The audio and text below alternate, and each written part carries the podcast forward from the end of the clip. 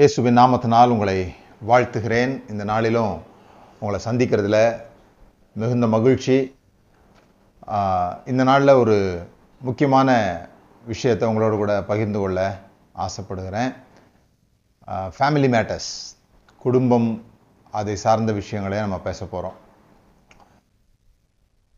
நாம் ஏற்கனவே ஒவ்வொரு புதன்கிழமையும் நம்முடைய சேனலில் குடும்பத்தை பற்றிய காரியங்களை நான் பேசி வருகிறத நீங்கள் கவனிச்சிருப்பீங்க.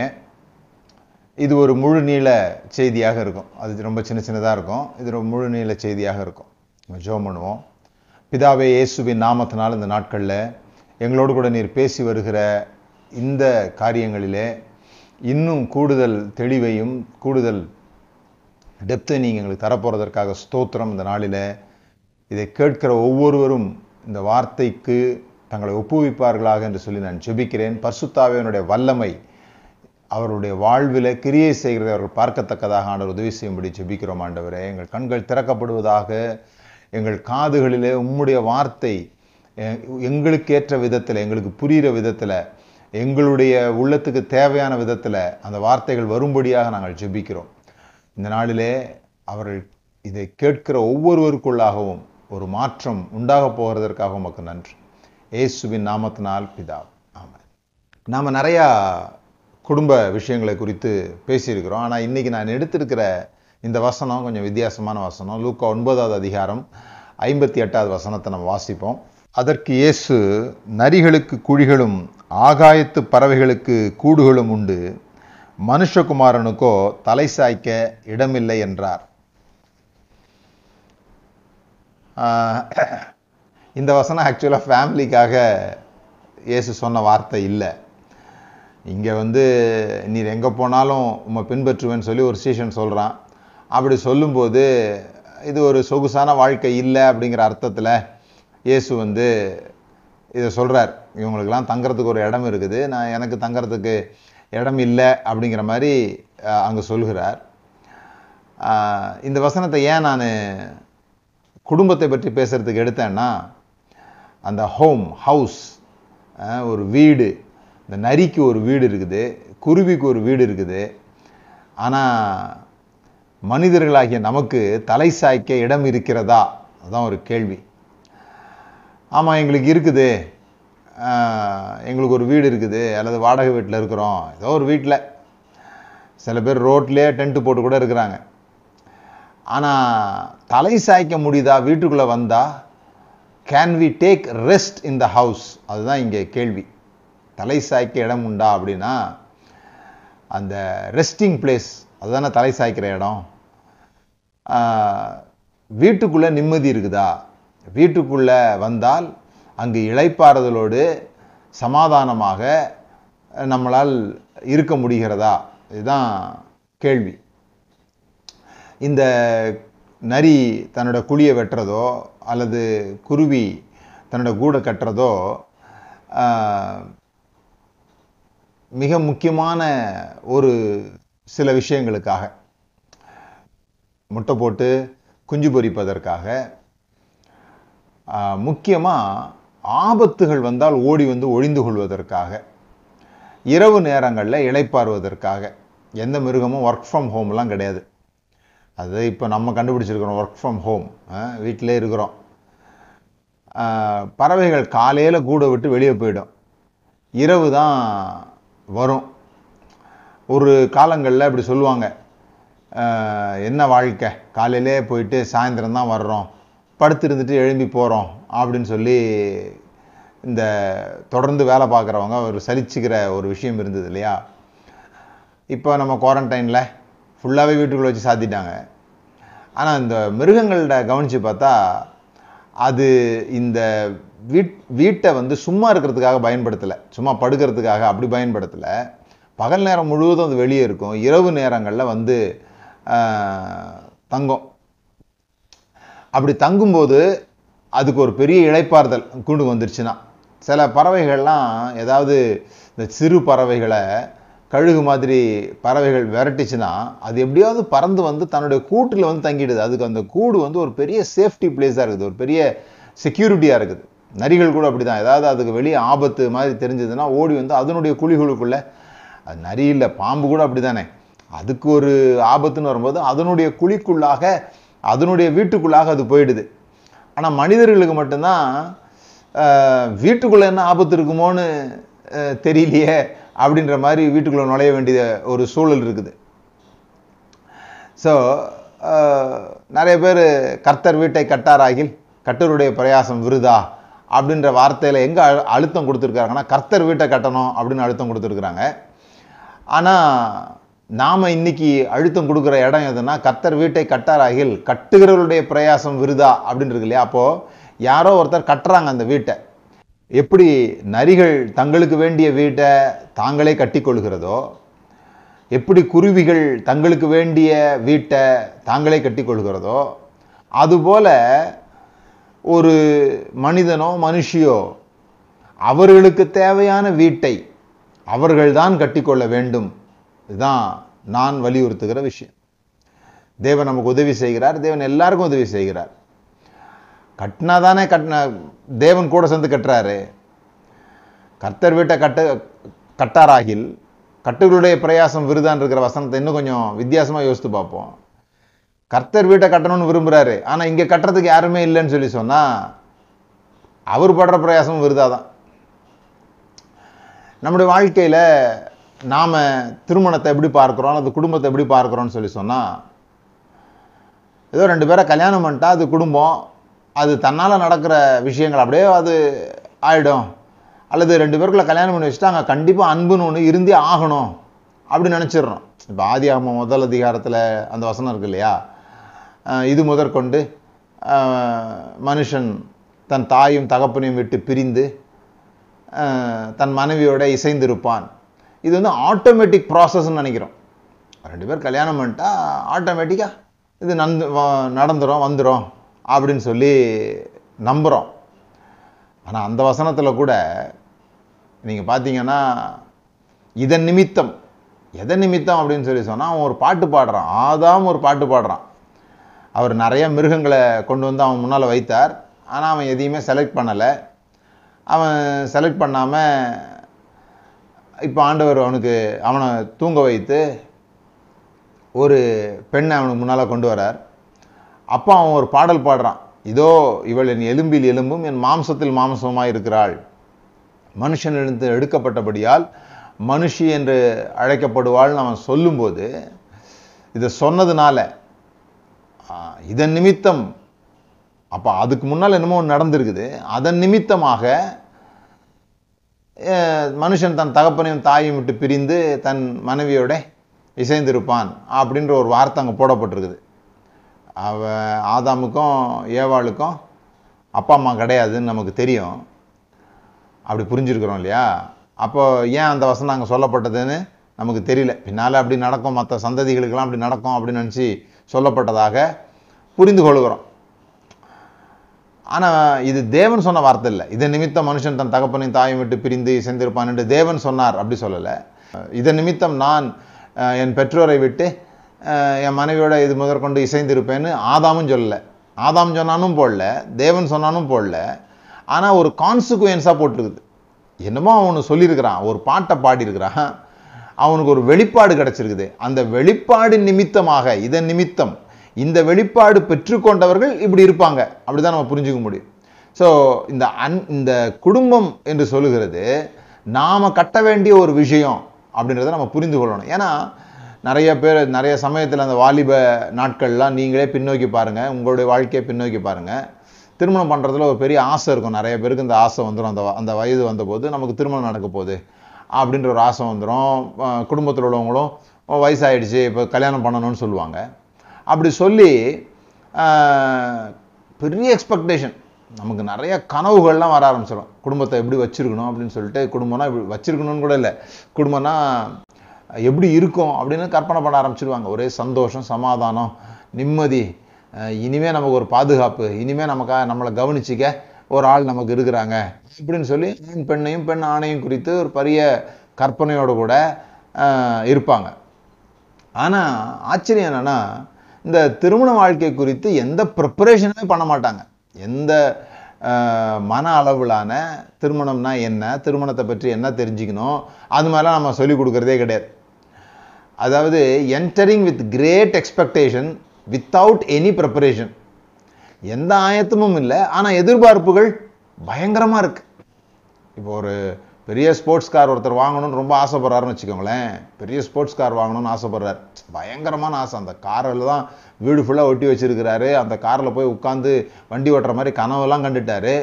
ஆனால் சாதாரண வண்டி கூட அவர் பழகினதே கிடையாது, சாதாரண ஒரு காரில் கூட ஏறி உட்காந்து ஓட்டுறதே இல்லை.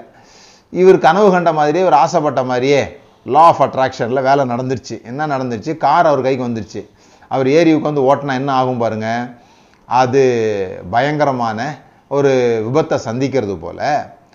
எந்த விதமான, இப்போ சில பேர் கிண்டலாக அப்படி கூட கேட்பாங்க, அப்படின்னா என்ன பிரதர் முதல்ல ஒரு கல்யாணம் பண்ணி பார்த்துட்டு அப்புறமா இன்னொரு கல்யாணம் பண்ணணுமா அப்படின்னு சொல்லிட்டு, இந்த மாதிரி முட்டாள்தனமான கேள்விகளுக்கெல்லாம் நம்ம பதில் சொல்கிறதில்ல.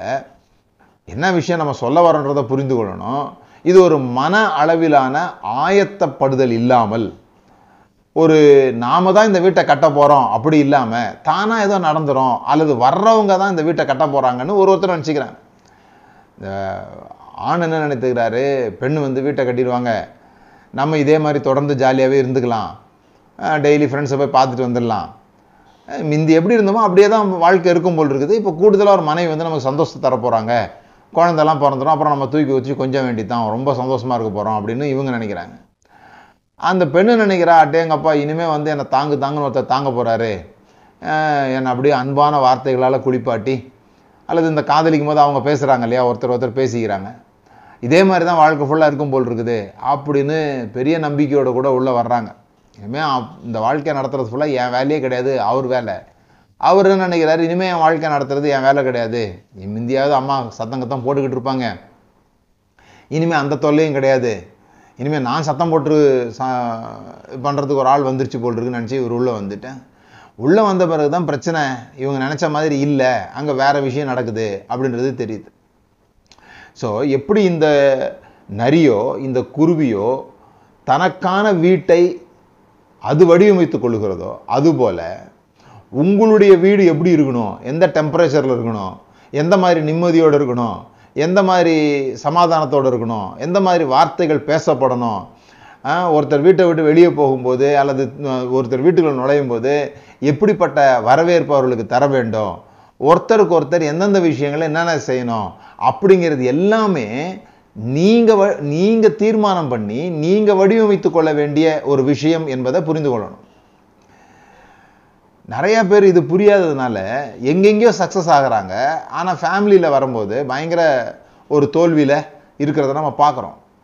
ஒரு ஆளுக்கு எல்லா பகுதிகளிலேயும் வெற்றி வேணும் தானே, ஒரு ஆளுக்கு பணம் இருக்குது, அவருக்கு புகழ் இருக்குது, அவரால் எல்லாம் செய்ய முடியுன்ற ஒரு சூழலில் கூட வீட்டுக்குள்ளே வந்தார்னா கொதிநிலை தான் இருக்குது, வீட்டுக்குள்ளே வந்தார்னா பயங்கரமான ஒரு டென்ஷன் ஆகிடுது, வீட்டுக்குள்ளே வந்தார்னா சமாதானம் இல்லை, அல்லது அந்த பெண்ணுக்கு பயங்கரமான வெற்றி இருக்குது, அவங்க சொல்கிறதெல்லாம் வெளியே நடக்குது, அவங்களோட பேர் நல்லா இருக்குது, அவங்களால பணம் சம்பாதிக்க முடியுது, எல்லாம் முடியுது, ஆனால் வீட்டுக்குள்ளே வந்தால் நிம்மதி இல்லை. அப்படிங்கும்போது மனுஷனே உலகம் முழுவதும் நீ ஆதாயப்படுத்தி கொண்டாலும் உன் ஜீவனை நஷ்டப்படுத்தி கொண்டாலும் உனக்கு லாபம் என்னன்னு ஒரு ரசனை இருக்குது பார்த்தீங்களா, அதுதான் தோணுது. எல்லா இடத்துலையும் ஒரு வெற்றி இருக்குது, ஆனால் எங்கே எனக்கு வெற்றி வேண்டுமோ, எங்கே எனக்கு நிம்மதி வேண்டுமோ, எதற்காக இந்த கூண்டு, எதற்காக இந்த வீடு என்று ஒன்று கட்டப்படுகிறதோ அதுவே எனக்கு இல்லை அப்படின்ற மாதிரி ஆயிடுதே அப்படின்ற பிரச்சனையை பல இடங்களில் நம்ம சந்திக்கிறோம். வீட்டுக்கு போனால் நிம்மதி இல்லைங்க அப்படின்ற ஒரு வார்த்தை இருக்குது பாருங்கள், அது ஒரு நரி வந்து பாம்புக்கு பயந்து ஓடுது குழிக்குள்ளே, குழிக்குள்ளே போனால் அங்கே ஒரு பாம்பு இருக்குதுன்னு வச்சுக்கிங்க, எப்படி இருக்கும்? அந்த மாதிரி சூழலில் நாம் மாட்டிக்கக்கூடாது. நம்முடைய வீடு நமக்கு ஏற்றது போல நம்மால் வடிவமைத்து கொள்ள வேண்டும். அப்பொழுது தேவன் நமக்கு அதுக்கு உதவி செய்கிறார். நாம் எப்படி வடிவமைக்கணும்னு நினைக்கிறோமோ தேவன் வடிவமைக்கிற வீட்டுக்குள்ள நம்ம போய் இல்லை, நாம் வடிவமைக்கிற வீட்டுக்கு தேவன் உதவி செய்கிறார். நாம் அந்த வீடு கூச்சலும் குழப்பமும் சண்டையுமா தான் இருக்கணும்னு முடிவு பண்ணிட்டோம்னா அவர் கூட வந்து ஒன்றும் உதவி செய்ய போகிறதில்லை. ஸோ இந்த வீடு எப்படிப்பட்ட நிலையில் இருக்க வேண்டும் என்று நீங்கள் என்றைக்காவது யோசித்தது உண்டா, தீர்மானித்தது உண்டா? நான் வீட்டுக்குள்ளே வந்தால் இந்த வீடு எப்படி, வீட்டை பார்த்து பார்த்து கட்டுறோன்றோம், எது எந்த ஷேப்பில் வேணும், அதுக்கு ஒரு பிளான் போடுறோம், இன்ஜினியரை கூப்பிடுறோம், அதற்கு வந்து டயக்ராம்லாம் போடுறோம், இந்த டயக்ராமில் இருக்கிற மாதிரியே தான் இதை கட்டணுங்கிறோம், அதில் கொஞ்சம் ஷேப் மாறிடுச்சுன்னா கூட இடிச்சிட்டுலாம் மறுபடியும் என்ன பண்ணுறாங்க, கட்டுறாங்க. அது முதல்ல எப்படி வருதுன்றத முதல்ல இவங்க பார்த்துடுறாங்க. ஆனால் இந்த அந்த வீட்டுக்குள்ளாக அந்த கல் மண் வச்சு செய்கிறாங்களே அந்த வீட்டுக்குள்ளாக ஒரு வாழ்க்கை நடக்குது. அதுக்கு எந்த டிசைனாவது இருக்குதா, அதுக்கு எந்த பிளானாவது இருக்குதானா நம்மக்கிட்ட அது இல்லை. பிளானே இல்லாத போது இது எங்கே நோக்கி போயிட்டு இருக்குது, இது முடியும் போது இது முழுமை பெற்று விட்டது என்று நமக்கு எப்போ தெரியும்? நமக்கு தெரியவே தெரியாது. ஆரம்பத்தில் எல்லாருடைய வீடுகள்லையும் ஒரு மிஸ் அண்டர்ஸ்டாண்டிங் இருக்கும், எல்லாமே இருக்கும். ஆனால் எப்படி ஒரு வீடு கட்டும் பொழுது கல் மண் அங்கங்கே கிடக்கும், ஒரு கம்பி அங்கே கிடக்கும், அல்லது சில பேருக்கு பிளான் எல்லாம் சரியாக ரிஜிஸ்டர் ஆகாது. அவங்க வந்து பார்த்துட்டு இங்கே எப்படி இது இந்த ரூம் வரும்னு சொல்கிறாங்க, கிச்சன் எப்படி இங்கே வரும், ஒன்றும் புரிய மாட்டேங்குது அப்படின்னு அவங்களால முழுமையை பார்க்க முடியாது. ஆனால் படத்தை பார்த்தோன்னே அவங்களுக்கு விளங்கிடும். ஆனால் நம்மக்கிட்ட படமே இல்லாத போது அது முடிஞ்சிருச்சா முடியலையானே நமக்கு தெரியாது. இது நம்முடைய வாழ்வு இங்கே நிலவரம் ஆயிடுச்சு, இங்கே கிரவுண்டட் பண்ணிட்டோம் அப்படின்றதே நமக்கு தெரியாது. அதனால தான் முக்கியமான ஒரு விஷயம், இந்த வீட்டுக்கு தரிசனம் உடையவர்களாக, மிஷன் உடையவர்களாக, எதை நோக்கி நாம் போகிறோம் என்பதை அறிந்தவர்களாக இருக்கிற குடும்பங்களில் இந்த நிம்மதி அல்லது இந்த கிரவுண்டட் சிச்சுவேஷன் வந்து நல்லா இருக்குது. இல்லைன்னா அதற்காகவே போராடிக்கிட்டு இருக்கிறவங்களாகவே நாம் இருக்கிறோம். ஸோ முதலாவது நாம் தெரிந்து கொள்ள வேண்டியது, நமக்கான குடும்ப சூழலை அடுத்தவங்க உருவாக்க மாட்டாங்க. எல்லா கணவனும் கவனிக்க வேண்டியது, மனைவி தான் வீட்டை கட்டுறான்னு பைபிளில் போட்டிருக்குது, புத்தி உள்ள ஸ்திரீ தன் வீட்டை கட்டுகிறாள் அப்படின்னு போட்டிருக்குதுன்றது புருஷனுக்கு வேலையே இல்லைன்னு சொல்கிறதுக்காக அங்கே போடப்படல. அது புத்தி உள்ள பெண்ணுக்கும் புத்தி இல்லாத பெண்ணுக்கும் உள்ள வித்தியாசமே தவிர பெண்ணுக்கும் ஆணுக்கும் உள்ள வித்தியாசத்துக்காக அந்த இடத்துல அந்த வசனம் போடல. புத்தி உள்ள மனைவி தன் வீட்டை கட்டுகிறாள், புத்தி உள்ள கணவன் தன் வீட்டை கட்டாதிருக்கிறான்னா போட்டிருக்குது. யார் கட்டுறா யார் இடிக்கிறான்னு அவங்களுக்கு சொல்லப்பட்ட விஷயமே தவிர நமக்கு இல்லை. ஆனால் மிக முக்கியமாக பெண்கள் புரிந்து கொள்ள வேண்டியது, புருஷனுக்கு தான் எல்லா பொறுப்பும் இருக்குது, நான் வீட்டை கட்டுறதுக்கு எந்த விதமான விஷயமும் இல்லை அப்படின்னு சொல்ல முடியாது. இது இரண்டு பேரும் சேர்ந்து கட்டுகிற ஒரு விஷயமாக இருக்குது. அதில் முதல் பாயிண்ட் புரிந்து கொள்ள வேண்டியது, இதற்கு நாம தான் பொறுப்பு. It's my responsibility. இந்த வீட்டில் சண்டை நடக்குதுன்னா அதுக்கும் நான் தான் பொறுப்பு, இந்த வீட்டில் சமாதானம் நடக்குதுன்னா அதுக்கும் நான் தான் பொறுப்பு. சமாதானத்துக்கு நான் பொறுப்பு, சண்டைக்கு நீ பொறுப்பு அப்படி சொல்லக்கூடாது. பிள்ளைங்கள்லாம் பிறந்த பிறகு அந்த பிள்ளை நல்ல புத்திசாலியாக பரிசு வாங்கும் போது ஏன் பிள்ளை அப்படிம்பாங்க. அது ஏதாவது கெட்ட பேர் வாங்கிட்டு வரும்போது இவர் உன் பிள்ளை என்ன பண்ணிட்டு வந்துருக்குது பாரு அப்படிம்பாங்க. இந்த பிளேம் கேம்லாம் இருந்ததுன்னு சொன்னால், அல்லது பிரச்சனைகளுக்கெல்லாம் இன்னொருத்தர் காரணம், சமாதானத்துக்கு நான் காரணம், இந்த வீடு நல்லா இருக்கிறதுக்கு நான் தான் காரணம்னு சில பேருக்கு ஒரு எண்ணம் இருக்கும். இந்த வீடு நல்லா இருக்குதுன்னா அதுக்கு நான் தான் காரணம், அந்த எண்ணம் நல்ல எண்ணம். ஆனால் இந்த வீடு கெட்டுப்போனதுக்கு வேற யாரோ காரணம் அப்படின்னு சொல்கிறோம் இல்லையா, அதுவும் கிடையாது. அங்கேயும் நாம தான் நம்முடைய டெம்பரேச்சரை செட் பண்ணணும். சில பேருடைய இதை இப்படி சொல்லுவாங்க, சில பேர் வந்து தெர்மாமீட்டர் மாதிரி என்ன சூழ்நிலை இருக்குதோ அதை காமிப்பாங்க. என்ன சூழ்நிலை இருக்குதோ, இப்போது ஒரு தெர்மாமீட்டர் எடுத்து ஒரு ஆளுடைய வாயில் வைத்தா அது வந்து அந்த ஆளுடைய உடம்புல என்ன டெம்பரேச்சர் இருக்குதுன்னு காமிக்குமே தவிர அந்த ஆள் எந்த டெம்பரேச்சரில் இருக்கணுமோ அந்த டெம்பரேச்சருக்கு அது வராது. ஐயோ இவர் 94 இருந்து இருக்கணுமே, இவர் 100 போகிறாரே அப்படின்லாம் தெர்மாமீட்டர் யோசிக்காது. அது இருக்கிற சூழலை காமிக்கும். இது நம்முடைய வாழ்வில் நாம் அப்படி தான் இருக்கிறோம். வீட்டுக்குள்ளே என்ன சூழல் இருக்குதோ அதை நம்ம காமிக்கிறோம். ஆனால் ஏசிலாம் என்ன பண்ணுதுன்னு சொன்னால், ஏர் கண்டிஷன் என்ன பண்ணுதுன்னா அதில் தெர்மோஸ்டாட் அப்படின்னு ஒன்று இருக்குது. அந்த தெர்மோஸ்டாட் என்ன பண்ணுது, நாம் என்ன அளவில் வைக்கிறோமோ அந்த அளவிற்கு இந்த சூழலை கொண்டு வருகிறது. சூழல் வந்து 28, வெளியே வந்து 28, 29 இருக்குது, ஆனால் எனக்கு 24 தான் வேணும். அப்போ நான் அதை செட் பண்ணுறேன், அது என்ன பண்ணுது அந்த 24க்கு அதை கொண்டு வருகிறது. அப்படி தான் நாம் இருக்கணும். என்ன நடக்க வேண்டுமோ அதை உருவாக்குபவர்களாக நாம் இருக்க வேண்டும். நிறைய பேருக்கு இப்போ இதெல்லாம் ஏன் புரியுறது இல்லைன்னா, முந்தியெல்லாம் நம்ம வீடு வாங்கி பிளான் போட்டு நம்மளே வீடை கட்டணும். இப்போ கட்டி வச்ச வீட்டில் தான் குடியிருக்கிற சிஸ்டத்துக்கு வந்துட்டோம். நிறைய பேர் இப்போ அப்பார்ட்மெண்ட்டுக்கு போயிட்டோம்ல, வேறு யாரோ கட்டி வச்சாங்க, அதுக்குள்ளே போனது போல் நமக்கு அதை கட்டுறதுன்றது கஷ்டமாக இருக்குது. யாராவது கட்டி வச்சா உள்ளே போயிடலாம் அப்படின்ட்டு. அதனால தானே என்னமோ தெரில, நிறையா இந்த திருமணம்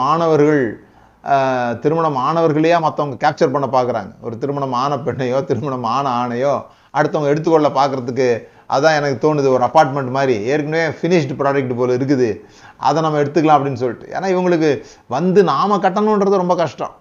அதாவது கட்டி வைத்த வீட்டுக்குள்ளே அப்படி சில பறவைகள் இருக்குதுன்னு சொல்லுவாங்க பாருங்கள்.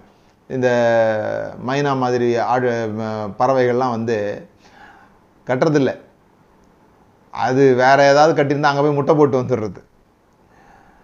ஆனால் பொதுவாக மிருகங்களோ பறவைகளோ தங்களுக்கு வேண்டியதை தாங்களே அமைத்து கொள்கிறது போல் நாமும் கூட நமக்கு வேண்டிய தலை சாய்க்கிற இடம் வீடுனா கல் மண் வச்சு நான் சொல்லலை. உங்கள் வீட்டுக்குள்ளே போனால் நீங்கள் பீஸ்ஃபுல்லாக இருக்கக்கூடிய அளவுக்கு உங்கள் வீட்டை நீங்கள் அமைத்திருக்கிறீர்களா? எனக்கு நிம்மதியே தரமாட்டேன்றாங்கங்க. இல்லைங்க, நிம்மதி நீங்கள் தான் உருவாக்கணும். அந்த நிம்மதி நீங்கள் உருவாக்கிட்டீங்களான்றதான் கேள்வியை தவிர நிம்மதி தர்றாங்களான்றது இங்கே கேள்வியே கிடையாது. எங்கள் வீட்டம்மா எனக்கு நிம்மதியே தர்றதில்ல அல்லது எங்கள் வீட்டுக்காரங்க நிம்மதியே தர்றதில்லை அப்படிங்கிற வார்த்தையே தவறான வார்த்தை. யாரும் உங்களுக்கு அதை தர முடியாது. நீங்கள் தான் உங்கள் வீட்டை உருவாக்கணும். அந்த தலை சாய்க்கிற இடத்த நீங்கள் தான் உருவாக்கணும். இல்லைன்னா தலை சாய்க்க இடம் இல்லைன்னு தான் சுற்றிட்டு இருக்கணும். நிறைய பேர் அப்படி இருக்கிறாங்க. இளைப்பாறுதலே இல்லைங்க, உள்ளே போகவே முடியல, நான் லேட்டாக தான் போவேன், எப்போ விடியும்னு காத்திருந்து வேலைக்கு வந்துடுவேன். அது வேலை மேலே உள்ள பெரிய அக்கறைகள்லாம் சில பேர் வரதில்லை. வீட்டிலேருந்து எப்படியாவது தப்பிக்கிறதுக்கு எனக்கு வேலை இருக்குது அப்படின்னு சொல்லிட்டு வெளியே போகலாம் இல்லையா, அதனால சில பேர் தப்பிச்சு போயிடுறாங்க. ஏன் அப்படின்னு சொல்லி சொன்னால் அவங்களுக்கு ரெண்டாவது ஒரு விஷயம் புரியணும். இந்த வீட்டை கட்டுறதுன்றது எதை வச்சு நீங்கள் கட்ட போகிறீங்க, எதை வச்சு நீங்கள் கட்ட போகிறீங்க. முதல்ல வீடு ஒரு கட்டுவதற்கு நீங்கள் உங்களுக்கு தெரியணும். இந்த குருவிகள்லாம் பார்த்தீங்கன்னா எவ்வளோ அழகாக கட்டுது. அந்த வீடு ஞானத்தினாலே கட்டப்பட்டு அப்படின்ற ஒரு வார்த்தை வருது பாருங்கள். அதை அன்றைக்கி நான் வாசித்துட்டு இருக்கும்போது அற்புதமான ஒரு விஷயம் போட்டிருந்தேன். அந்த ஞானம் அப்படிங்கிறது அந்த இடத்துல, குறிப்பாக அந்த இடத்துல வர்ற வார்த்தை ஸ்கில் அப்படின்னு வருது. இந்த ஞானத்தின் ஆவியை ஊற்றினார், எங்கள் ஆசிரிப்பு கூடாரத்தை கட்டுவதற்கு ஒருத்த மேலே அந்த அபிஷேகத்தை வைத்தார்னு வருது இல்லையா, அந்த ஞானம் அந்த இடத்துல வர்ற ஞானம் இருக்குது, அது ஸ்கில். அந்த ஆசிரிப்பு கூடாரத்தை கட்டுவதற்கான ஒரு திறனை அவனுக்கு தந்தார் அப்படின்னு இருக்கு. அதுபோல் இந்த இடத்துல நீதிமொழிகளில் சொல்லப்பட்டிருக்கிற வீடு ஞானத்தினாலே கட்டப்படும்னு சொல்லப்பட்டிருக்கிற அந்த இடத்துல பார்த்தீங்கன்னா ஸ்கில் அப்படின்னு போட்டிருக்கு. பெரிய ஆற்றல் அல்லது திறமை தேவைப்படுகிறது ஒரு குடும்பத்தை கட்டுவதற்கு.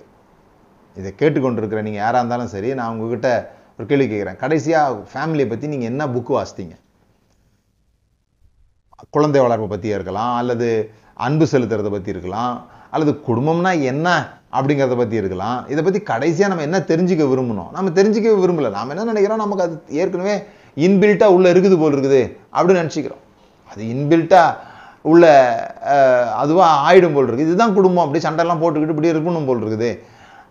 அல்லது நமக்கு துரதிர்ஷ்டம், நம்ம துரதிர்ஷ்டம், நம்ம சரியாக செலக்ட் பண்ணல, நம்ம துரதிர்ஷ்டம், கடவுள் நமக்கு சரியாக தரல, இந்த மாதிரி எதையாவது ஒன்று பேசிட்டு காலத்தை கடத்த நினைக்கிறோமே தவிர இது இது ஒரு ஸ்கில், இது ஒரு கலை, இது ஒரு படித்து கொள்ளக்கூடிய ஒரு பாடம். இதை கற்றுக்கொண்டால் ஞானத்தினாலே வீடு கட்டப்பட முடியும். அந்த கட்டப்படுதல் கூட இதோ புதுசாக கட்டுறதில்லை.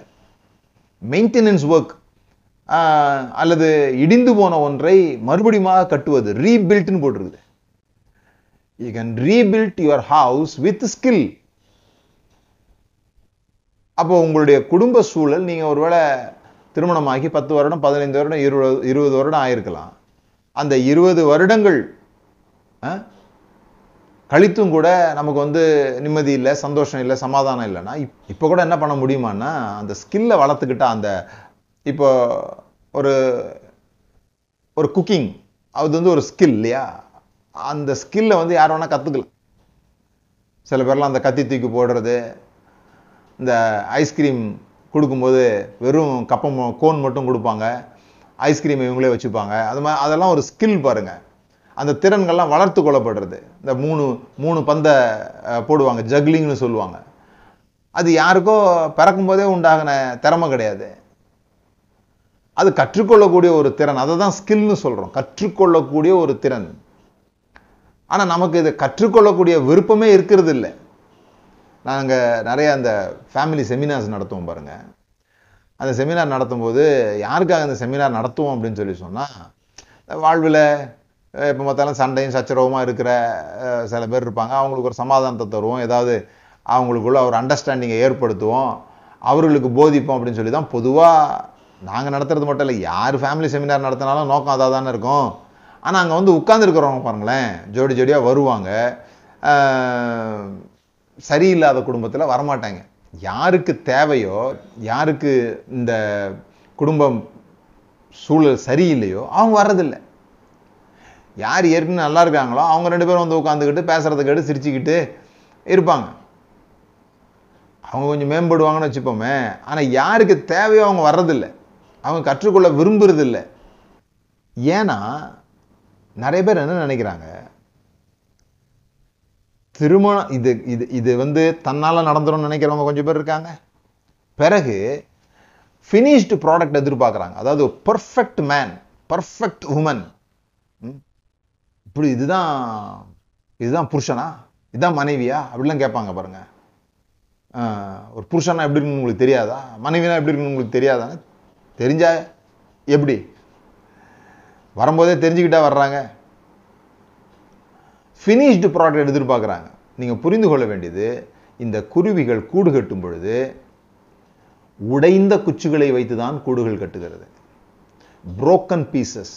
nest are built with broken pieces. நம்மகிட்ட முழுமையான மக்கள் வரல. ஒரு ஆணுகிட்ட ஒரு பெண்ணோ ஒரு பெண்ணுகிட்ட ஒரு ஆணோ வரும்பொழுது அவன் முழுமை அடைந்தவனாக வரவில்லை. யாரும் இங்கே முழுமை அடையிறதும் இல்லை.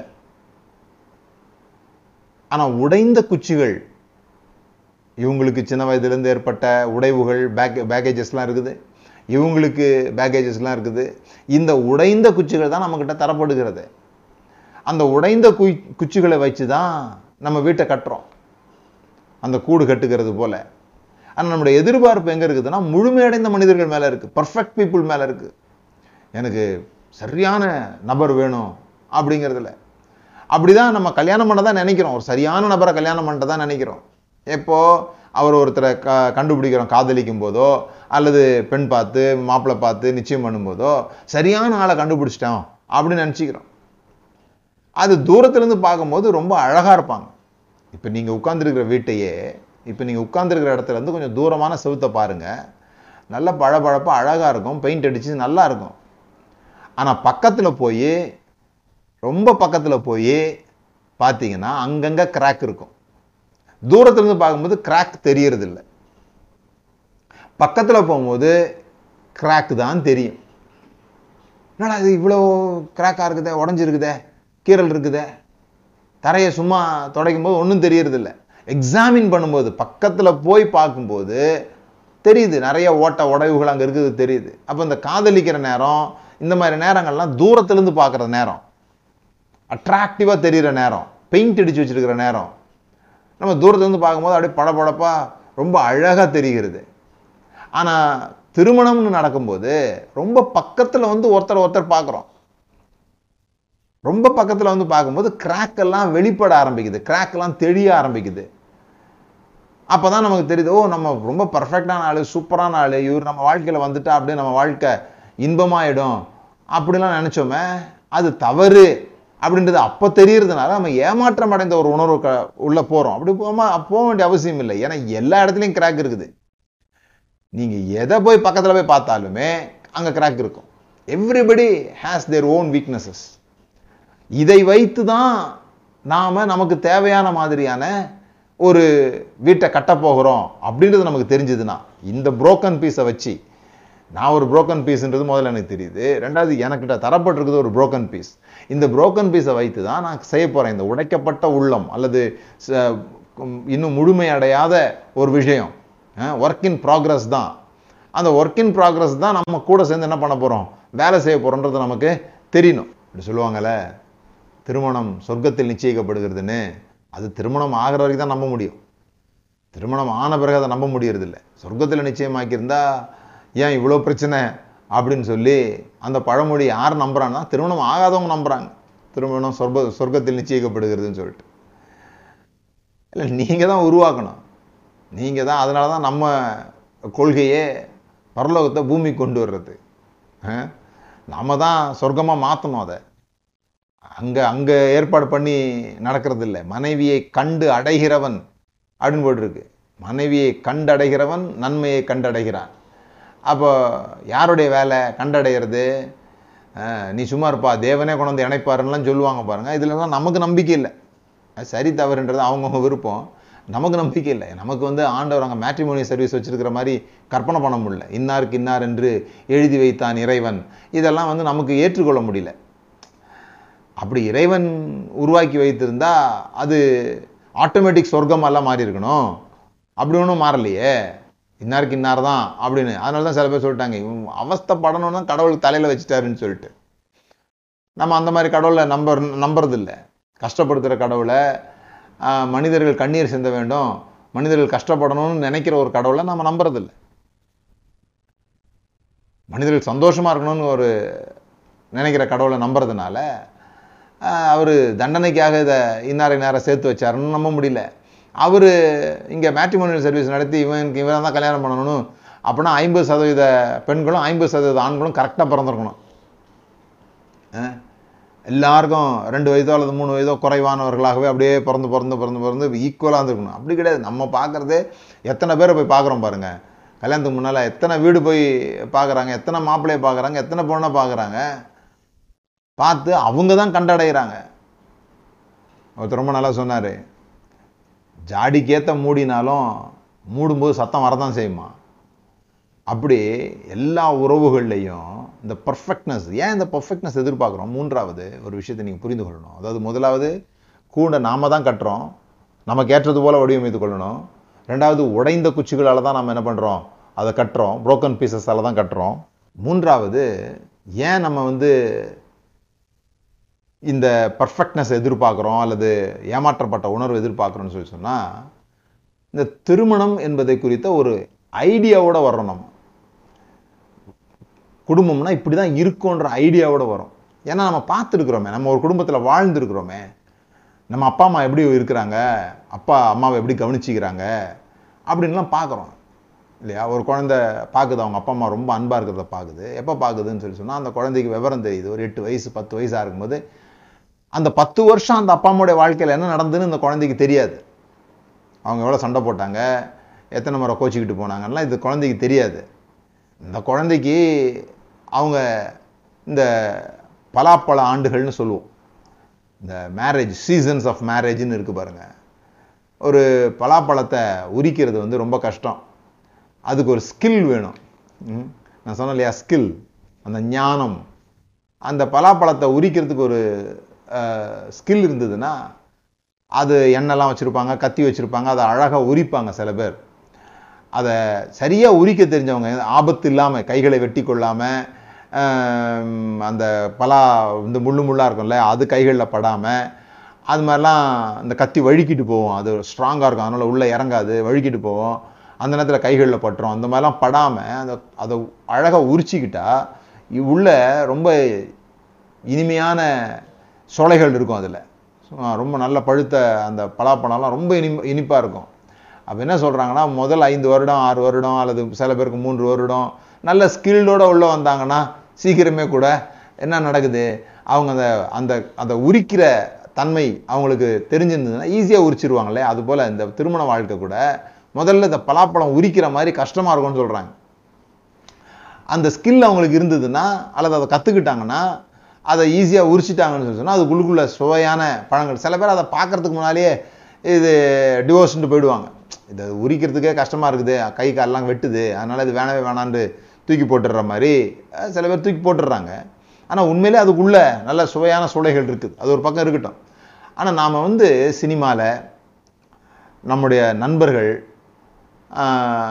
இதெல்லாம் பார்க்குறோம். இப்போ நண்பர்களோட வெளியே போகிறோம், ஒருத்தருக்கு கல்யாணம் முடியுது, கல்யாணம் முடிஞ்சோடனே நம்ம வந்து சாப்பிட கூப்பிட்றாங்க, நம்ம போகிறோம். அந்த புதிதாக திருமணம் முடிந்தவர்களை பார்க்குறோம்.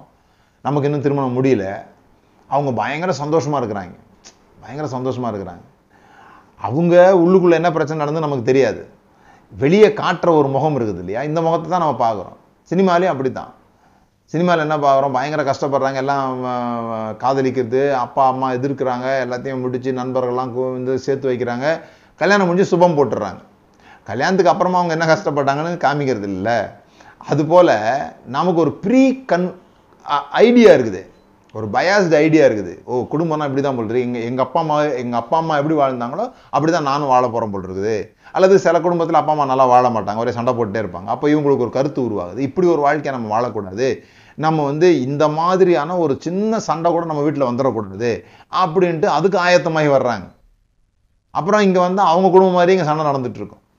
ஸோ திருமணத்துக்குள்ளாக போகும்பொழுது நம்ம நினச்சிக்கணும், ஒவ்வொரு மிருகத்திற்கும் எப்படி ஒரு யூனிக்கான நெஸ்ட் இருக்குதோ, ஒவ்வொன்றும் கட்டும்பொழுது வெவ்வேறு மாதிரியான ஒரு அதற்கேற்றது போல் கட்டுக்கிறதோ, அதுபோல் அவர் நெஸ்ட் இஸ் யூனிக். இது வந்து H2O மாதிரி கிடையாது. ரெண்டு ஹைட்ரஜனும் ஒரு ஆக்சிஜனும் ஊற்றுனா தண்ணி வந்துடும் ஒவ்வொரு முறையும். அதுபோல் ஒரு ஆணையம் பண்ணி சேர்த்து விட்டா அது ஒரே மாதிரியான குடும்பத்தை இங்கே உருவாக்க போகிறதில்லை. ஒவ்வொரு மனிதனுடைய விரல் ரேகையும் எப்படி வித்தியாசமானதோ அதுபோல் ஒவ்வொரு குடும்பமும் வித்தியாசமானது. நான் பாருங்கள், நிறைய வருஷங்கள் இந்த ஃபேமிலி செமினார்ஸ் நடத்தியிருக்கிறோம். ஃபேமிலி செமினார்ஸ் வந்து அங்கங்கே நடத்தியிருக்கிறோம். அதில் எனக்கு கிடைத்த ஒரு பெரிய பாடம் என்னன்னு சொன்னால், இந்த ஃபேமிலி செமினார்லாம் பொதுவான காரியங்களை தான் சொல்ல முடியும். அன்பாருங்க, ஒருத்தர் ஒருத்தர் பாராட்டுங்க,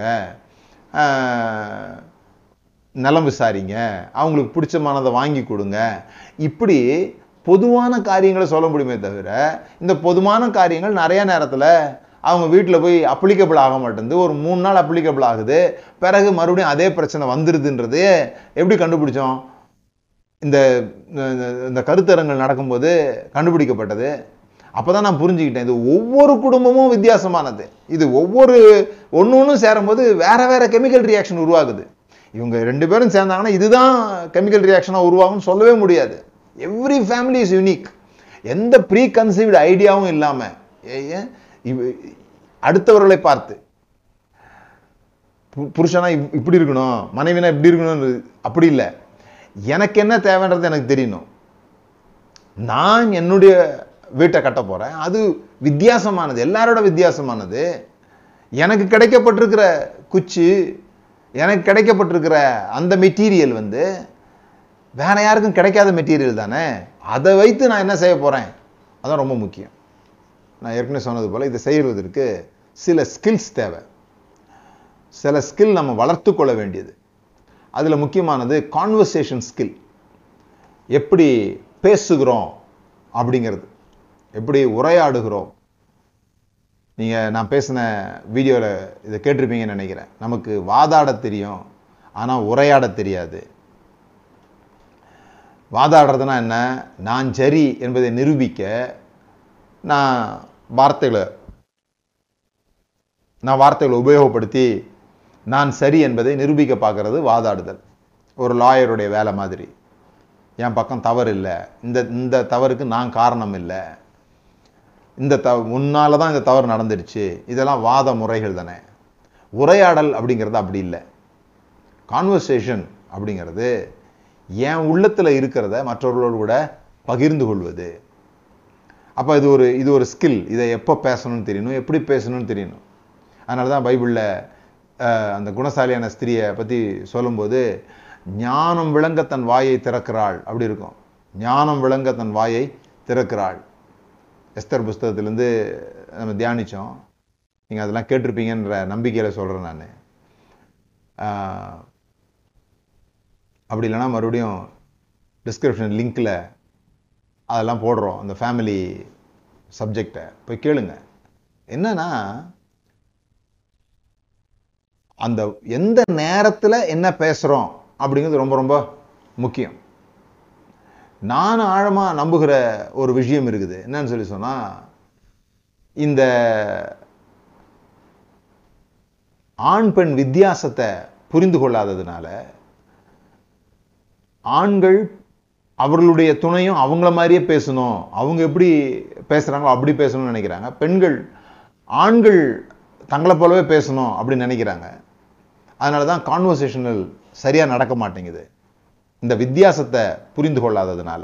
இப்போ கான்வர்சேஷனை எதை குறித்து பண்ணணும், எல்லாத்தையும் இங்கே சொல்ல முடியாது. ஆனால் எதை குறித்து பண்ணணும், என்றைக்காவது நம்ம உட்காந்து நம்முடைய எக்ஸ்பெக்டேஷன் அண்ட் ரெஸ்பான்சிபிலிட்டி, நம்முடைய எதிர்பார்ப்பு என்ன, இந்த குடும்பம் எப்படி இருக்கணும் அப்படின்னு நம்ம எதிர்பார்க்குறோம், அதுக்கு என்னுடைய ரெஸ்பான்சிபிலிட்டி தான். அதுக்கு உன்னுடைய ரெஸ்பான்சிபிலிட்டி என்னன்னு பேசுறது கான்வர்சேஷன் கிடையாது. நான் இதை செய்யலாம், எனக்கு இது தேவைப்படுது, இந்த மாதிரி தேவைப்படுது, இந்த மாதிரி இந்த குடும்பம் இப்படி இருக்கணும்னு நான் நினைக்கிறேன், அதற்கு நான் இதெல்லாம் செய்யலான்னு யோசிக்கிறேன் அப்படின்னு சொல்லி நான் என்னுடைய ரெஸ்பான்சிபிலிட்டியை பேசுறது. நல்லா புரிஞ்சுக்கணும். இப்போ நம்ம என்ன பண்ணிகிட்டு இருக்கோம், நீ இதெல்லாம் செஞ்சினா இந்த குடும்பம் நல்லாயிடும், நீங்கள் இதெல்லாம் செஞ்சிங்கன்னா இந்த குடும்பம் நல்லாயிடும் அப்படி பேசிகிட்டு இருக்கோம். இல்லை, பேச்சுவார்த்தை அப்படி நடத்தக்கூடாது. என்னுடைய எதிர்பார்ப்பு இது, என்னுடைய எதிர்பார்ப்புக்கு நான் இந்த காரியங்களை, என்னுடைய எதிர்பார்ப்பு நிறைவேறுவதற்கு நான் இந்த காரியங்களை என்ன பண்ண போகிறேன், செய்ய போகிறேன். அப்போது யாரும் கண்காணிக்க போகிறதில்ல. இப்போ நீ சரியா இல்லையான்னு நாங்கள் என்ன பண்ண வேண்டியதில்லை, ஆப்போசிட் பார்ட்டி என்ன பண்ண வேண்டியதில்லை, கண்காணிக்க வேண்டிய அவசியம் இல்லை. அப்போது நாம் சரியாக செய்யலைன்னா நம்ம கைவிடப்பட்டுருவோமோ அப்படின்ற உணர்வும் நமக்கு தேவையில்லை. இது எப்படி ஆகிடுது, இந்த குடும்பம்ன்றதை எப்படி சொல்லி கொடுத்துருக்காங்கன்னு சொல்லி சொன்னால், புருஷனுக்காக வாழணும், மனைவிக்காக வாழணும் அப்படின்லாம் சொல்லி கொடுத்துருக்காங்க. அதெல்லாம் கேட்க நல்லா இருக்குது, அருமையாக இருக்குது கேட்குறதுக்கு. எப்படி நம்ம சர்ச்சிலெல்லாம் பிரசங்கம் பண்ணும்போது கேட்குறதுக்கு நல்லா இருக்குதோ அப்படி இந்த மாதிரியான தத்துவங்கள் பேச்சுவார்த்தைகள்லாம் பேசும்போது ஒரு கொட்டேஷன்ஸாக அது சொல்லப்படும் பொழுது ஓ ரொம்ப சூப்பராக இருக்குது. ப்ராக்டிக்கலாக அது சரியாகவே வரமாட்டேங்குது, ப்ராக்டிக்கலாக உண்மையில் அது நடைமுறை வாழ்க்கையில் சரியாக வரல. நடைமுறை வாழ்க்கையில் எது சரியாக வருதுன்னு சொல்லி சொன்னால், என்னுடைய எதிர்பார்ப்புகளுக்கு நான் சரியாக நடந்து கொள்கிறேனா அப்படிங்கிறத. ஏன்னா கண்காணிக்க வேண்டியதில்லை யாரும், அதே போல் நான் யாரையும் ப்ளீஸ் பண்ண வேண்டியது இல்லாததுனால நான் சரியாக நடந்துக்கலைன்னா இவங்க என்னை கைவிட்டுருவாங்களோன்ற அந்த எண்ணமும் எனக்கு வர வேண்டிய அவசியம் இல்லை. விளங்குதுங்களா? இங்கே கைவிடப்பட்டு விடுவோமோ இல்லைனா வீட்டில் சண்டை வந்துடுமோ அப்படிங்கிறதுக்காக ஒரு ஃபேக் லவ் நம்ம காமிக்கிறோம். ஒரு அன்பாக இருக்கிறது போல் நடிக்க வேண்டிய ஒரு சூழல் உருவாகுது. ஆனால் அன்பு நடிக்கவே முடியாது, அது ஈஸியாக கண்டுபிடிக்கப்பட்டுரும். இது உண்மையான அன்பு இல்லை அப்படின்னு ஈஸியாக கண்டுபிடிக்கப்பட்டுரும். அப்படி கண்டுபிடிக்கப்பட்டவொடனே எரிச்சல் ஆகிடுது. அதை சில பேருக்கு சொல்லவும் முடியாது, நீங்கள் உண்மையாகவே அன்பாக இல்லை அப்படின்னு சொன்னால் அது ஒரு சண்டையாகிடும். அதனால் ஒரு எரிச்சலோட, ஒரு ஏமாற்றத்தோட, அடுத்தவர்கள் மேலே, அடுத்தவர்களுடைய நடவடிக்கைகள் மேலே நம்மளை நம்ம சார்ந்து இருக்கிறதுனால தான் நமக்கு எரிச்சலே உண்டாகுது. அவங்க சரியாக செஞ்சாதான் நான் நிம்மதியாக இருக்க முடியும்னா எனக்கு நிம்மதி வரவே வராது. அடுத்தவர்கள் மேலே நம்ம சார்ந்து கொள்ள வேண்டிய அவசியம் இல்லை. இது ஏதோ சொன்னாங்க, இனிமேல் உனக்காகவே இவர்களுக்காகவே நீங்கள்ன்ட்டு. ஆனால் என்னை பொறுத்த வரைக்கும் ஒரு மனிதன் அடுத்தவர்களுக்கு செய்யக்கூடிய மிகப்பெரிய உதவி தன்னைத்தானே கவனித்துக் கொள்கிறது தான். ஒரு மனிதன் மற்றவர்களுக்கு செய்யக்கூடிய மிகப்பெரிய உதவி தன்னைத்தானே கவனித்துக் கொள்கிறது, தன்னைத்தானே நல்லபடியாக வச்சுக்கிறது, தன்னைத்தானே பாதுகாத்து கொள்கிறது. அடுத்தவங்களோட பாதுகாக்கணும்னு யோசிக்காமல் நம்மளை நாமளே பாதுகாத்து கொள்கிறது அடுத்தவர்களுக்கு நாம் செய்யக்கூடிய மிகப்பெரிய உதவி. சில பேருக்கு அடுத்தவங்க நம்மளை நேசிக்கிறாங்களான்னு தெரிஞ்சுக்கிறதுக்கே சில டெஸ்ட்டெலாம் வைக்கிறாங்க. டெஸ்ட்டெல்லாம் வச்சு ஓ இப்படிலாம் ஓகே ஓகே அப்போனா இவருக்கு என் மேலே அன்பு இருக்குது அப்படின்னு நினச்சிக்கிறாங்க. உங்கள் மேலே நீங்கள் அன்பாக இருங்க, ரொம்ப உங்களை நீங்கள் ரொம்ப நேசிங்க, உங்களை நீங்கள் ரொம்ப நல்லா வச்சுக்கோங்க, மற்றதெல்லாம் தன்னால் நடக்கும். Skills, conversational skill. ரெண்டாவது ஸ்கில்ஸ் டு ப்ரொவைடு, கொடுப்பதற்காக. இங்கே தான் விஷயங்கள் இருக்குது. எதற்காக ரெண்டு பேரும் ஒன்று சேர்றாங்க, பகிர்ந்து கொள்வதற்காக அப்படின்னு சொல்கிறோம். என்கிட்ட இருக்கிறதான நான் பகிர்ந்து கொள்ள முடியும், என்கிட்ட இல்லாத நான் எப்படி பகிர்ந்து கொள்ள முடியும்? அப்போ நிறைய நேரத்தில் பாருங்கள், ஒரு ஆளுடைய வாழ்க்கை முன்னேறாமல் போவதுக்கு காரணம், ஒரு ஆளுடைய வாழ்க்கை முன்னேறாமல் போவதுக்கு காரணம் கூட இருக்கிற அந்த நபர்களாக இருக்க முடியும். அது கணவனுடைய வாழ்க்கையாக சரி, மனைவியுடைய வாழ்க்கையாலும் சரி. நல்லா கவனிங்க, திருப்தி என்பது உங்ககிட்டேருந்து வருது, திருப்தி என்பது நீங்கள் தான் வச்சுக்க முடியும். ஆனால் முன்னேற்றம் என்பது மற்றவருடைய சப்போர்ட் உங்களுக்கு தேவைப்படுது, நீங்களாக முன்னேறிட முடியாது. நிம்மதி, சந்தோஷம், திருப்தி இதுக்கெல்லாம் மற்றவங்கள காரணம் சொல்லாதீங்க. ஆனால் முன்னேற்றம் என்பது நிறைய நேரத்தில் இப்படி சொல்லுவாங்க, ஒவ்வொரு ஆணுடைய வெற்றிக்கு பின்பாகவும் ஒரு பெண் இருக்கிறாங்க அப்படின்னு சொல்லுவாங்க இல்லையா. நான் ரொம்ப ஜோக்காக சொல்லுவேன். அந்த மாதிரி சொல்லும்போது நான் ஒரு ஆணாக இருக்கிறதுனால இப்படி ஜோக்காக சொல்லுவேன். என்ன சொல்கிறேன், ஒவ்வொரு ஆணுடைய வெற்றிக்கு பின்னாலும் ஒரு பெண் இருக்கிறாங்க அப்படின்றது 100% உண்மை. இந்த உலகத்தில் நிறைய ஆண்கள் வெற்றி பெற்றிருக்கிறாங்களா, தோற்று போயிருக்கிறாங்களா? அப்போது ஒரு ஆணுக்கு பின்னால், வெற்றிக்கும் பின்னால் பெண் தான் அப்படின்னு சொன்னால் தோல்விக்கு பின்னால் யார் இருக்கிறா அப்படின்லாம் ஒரு நகைச்சுவையாக பேசுகிறது உண்டு. ஆனால் ஒரு ஆணுடைய வெற்றிக்கு பின்னால் ஒரு பெண், ஒரு பெண்ணுடைய வெற்றிக்கு பின்னால் ஒரு ஆண் இருக்க தான் செய்கிறாங்க. நிறைய பேர் அவங்களுடைய வாழ்க்கையில் அடுத்த ஸ்டெப்புக்கு போகாதது காரணம் ஒரு ஆணோ ஒரு பெண்ணோ நெக்ஸ்ட் லெவலுக்கு போகாதது காரணம் அவங்க மட்டுமே காரணம் இல்லை, அவங்களுடைய சூழல், அவருடைய பிள்ளைகளோ, அவருடைய கணவனோ, அவருடைய மாமியாரோ, அவருடைய மாமனாரோ, அவருடைய அப்பாவோ அம்மாவோ யாரோ இவங்க அடுத்த லெவலுக்கு போகிறதுக்கான அளவு தங்களை ஆயத்தப்படுத்தியிருக்க மாட்டாங்க.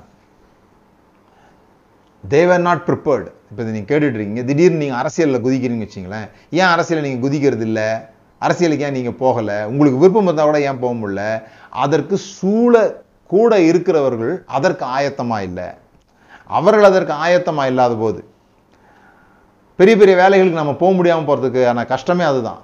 நம்ம அங்கே போன பிறகு இவங்க வேறு மாதிரி நடந்துக்கிட்டாங்கன்னா நம்ம என்ன செய்வோம் அப்படிங்கிற எண்ணம் நம்மளை என்ன பண்ணுது, பெரிய இடங்களுக்கு நம்மளை போக விடாமல் தடுக்கிறது உண்மை. It is not just about you. It is not just about you. But everything you are connected. நீங்க யாரோடெல்லாம் கனெக்ட் ஆயிருக்கீங்களோ அதோடெல்லாம் இது சம்மந்தப்படுறதுனால. அப்போ முதல் விஷயத்துக்கு ரெண்டாவது விஷயத்துக்கு உள்ள வித்தியாசத்தை நீங்கள் புரிந்து கொள்ளுங்க.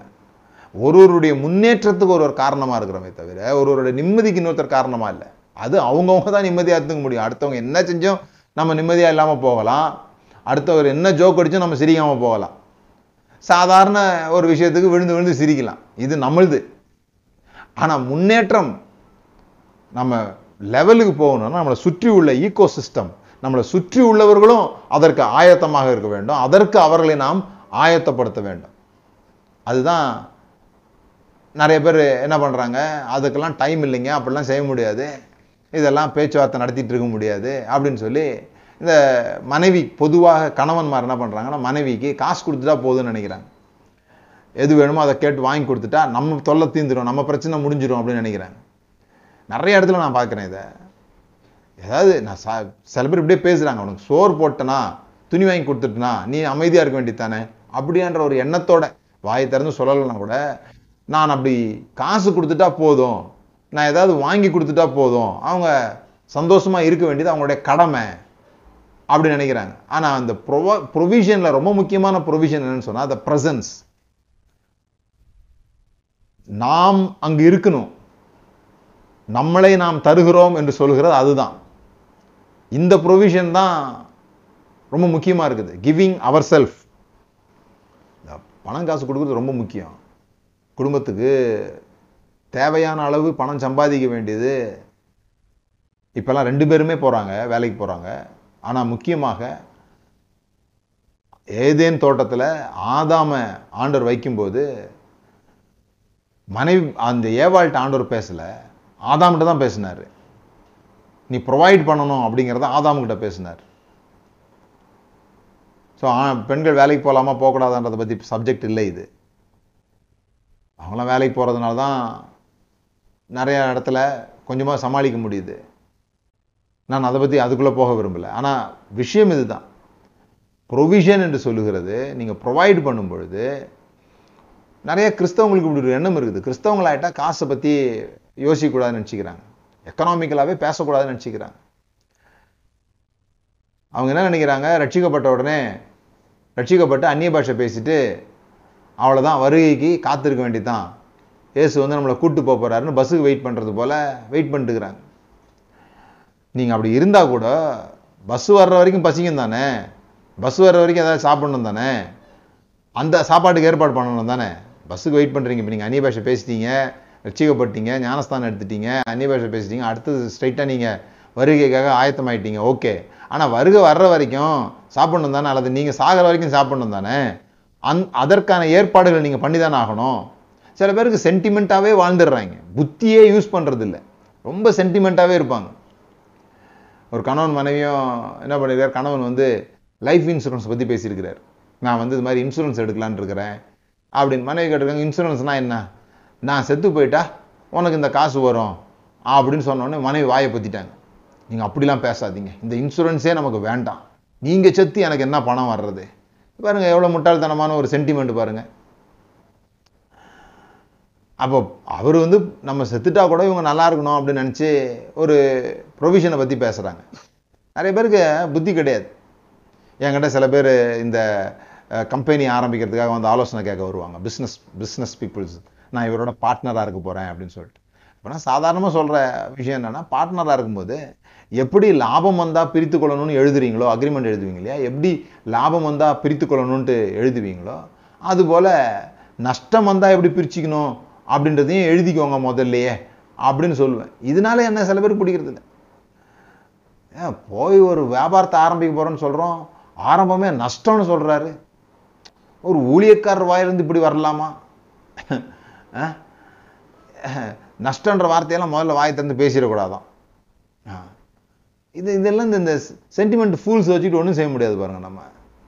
நாம் அறிவார்ந்தவர்களாக ஒரு ஒரு தரிசனத்தோடு முன்னோக்கி போகிறவங்களா இருந்தால் எல்லா காரியங்களும் நம்ம கவனம் செலுத்தணும். அப்போ பணம் எப்படி சேர்க்கணும், பணம் எப்படி சம்பாதிக்கணும், குடும்பத்துக்கு எப்படி ப்ரொவைட் பண்ணணுன்றது ரொம்ப ரொம்ப முக்கியமான விஷயம். இது ப்ராஸ்பரிட்டி டீச்சிங் நீங்கள் எடுத்துக்கிட்டாலும் ஒன்றும் பிரச்சனை கிடையாது. ஆனால் எக்கனாமிக்கல் சப்போர்ட் அப்படின்றது இல்லாததுனால தான் நிறைய டிவோர்ஸே நடக்குது. சரியானபடி பணம் வராததுனால ஒருத்தருடைய எதிர்பார்ப்புகளை நிறைவேற்ற முடியாமல் போகும் பொழுது இது பெரிய பிரச்சனையாக மாறுது. அப்போ பணத்தை சம்பாதித்து பணத்தை கொடுக்குற அதே வேலைகளில் அது மட்டுமே போதும்னு நினச்சிடாதீங்கன்னு சொல்கிறேன். நிறைய இடங்களில் பணத்தில் வெற்றி பெற்றவர்கள் ஏன் குடும்ப வாழ்வில் தோற்கிறாங்க அப்படின்னு சொன்னால், பணம் கிடச்சிருச்சுன்ன உடனே அவங்க என்ன நினச்சிக்கிறாங்க, மற்றவங்களுக்கு பணம் கொடுத்துட்டா போதும்னு நினைக்கிறாங்க. அது வெறும் குடும்ப உறவில் மட்டும், சொந்தக்காரங்க எங்கேயுமே பாருங்களேன், பணம் இருந்துட்டா பணத்தை அவங்களுக்கு தூக்கி போட்டால் போதும், எல்லாருமே இங்கே பணத்துக்காக தான் இருக்கிறாங்க அப்படின்னு நினைக்கிறாங்க. எல்லாருமே பணத்துக்காக தான் இருக்கிறாங்க, எல்லாருமே பணம் வந்தால் சந்தோஷப்படுவாங்க, யாருக்குமே பணம் கொடுத்தா அந்த ஆள் நல்லது தான், பணக்காரனுக்கு எல்லாரும் சிநேகிதர்கள் தான். ஆனால் அந்த நபர் இருக்க வேண்டிய நேரத்தில் இல்லாமல் போகும்பொழுது தான் பணத்தை விட அந்த நபர் அவங்க முக்கியத்துவப்படுத்திருக்கிறாங்க அப்படின்றதே தெரிய வரும். இவங்களுக்கு பணத்தை விட நம்முடைய ப்ரெசன்ஸ் எங்கே அதிகம் தேவைப்படுகிறதோ அங்கே நாம் அதை கொடுக்காமல் போகும்பொழுது தான் தெரியுது, ஓ இது மட்டும் போதாது போல் இருக்குது அப்படின்ட்டு பாருங்க. நிறைய நேரத்தில் இன்னொரு விஷயம் சொல்கிறேன் நான், இந்த ப்ராக்டிக்கலான விஷயங்களுக்கு ஆவிக்குரிய சொல்யூஷன் தேடாதீங்க. ப்ராக்டிக்கலான விஷயத்துக்கு ஆவிக்குரிய சொல்யூஷன் தேடாது. நீங்கள் பயங்கரமாக ஜெபிக்கிறதுனால, பயங்கரமாக பைபிள் படிக்கிறதுனால, எல்லா மீட்டிங்கும் போகிறதுனால உங்கள் வீட்டுக்காரர் உங்களை நல்ல மனைவின்னு சொல்ல மாட்டார்.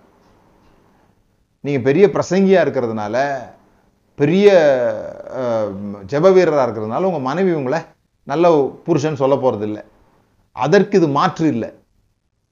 அவர் ரொம்ப ஜெபிக்கிறாருங்க அதனால அவர் நல்ல புருஷன் சொல்கிறது இல்லை.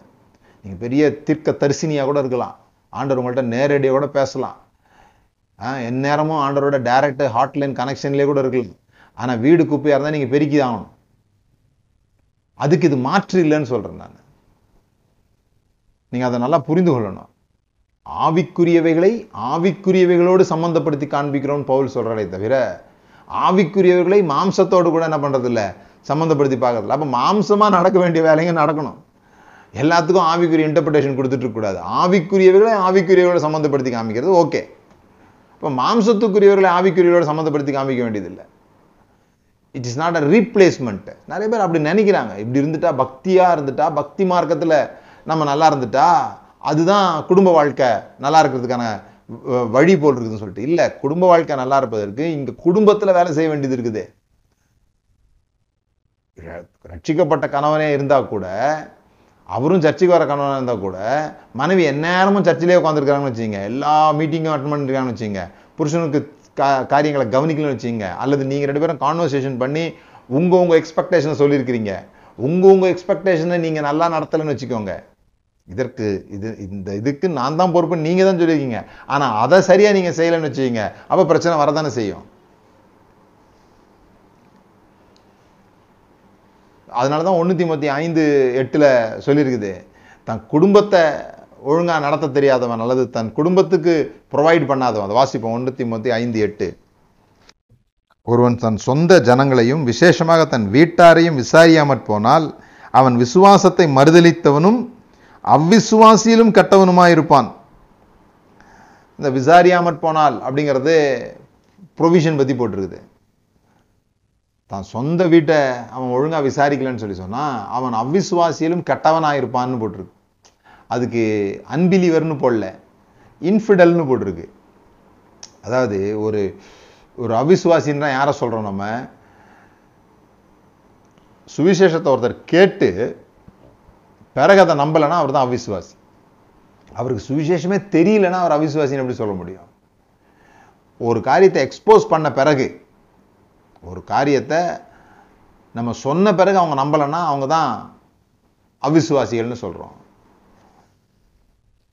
இங்கே என்ன அர்த்தத்தில் போட்டோம்னா, உங்களுக்கு ஆப்பர்ச்சுனிட்டி இருந்தும் நீங்கள் ப்ரொவைட் பண்ணலன்னா, இப்போ தெரிந்து கொள்ளக்கூடிய ஒரு ஆப்பர்ச்சுனிட்டி கிடைச்சோம் நம்பலைன்னா அவிசுவாசி. அதுபோல் நான் அவர்களை விசாரிக்கக்கூடிய வாய்ப்பு எனக்கு இருந்தும், விசாரிக்க வேண்டிய அவசியம் எனக்கு இருந்தும், நான் அதை செய்யலைன்னு சொல்லும்போது நான் அவிசுவாசியிலும் கெட்டவனாக இருக்கிறேன்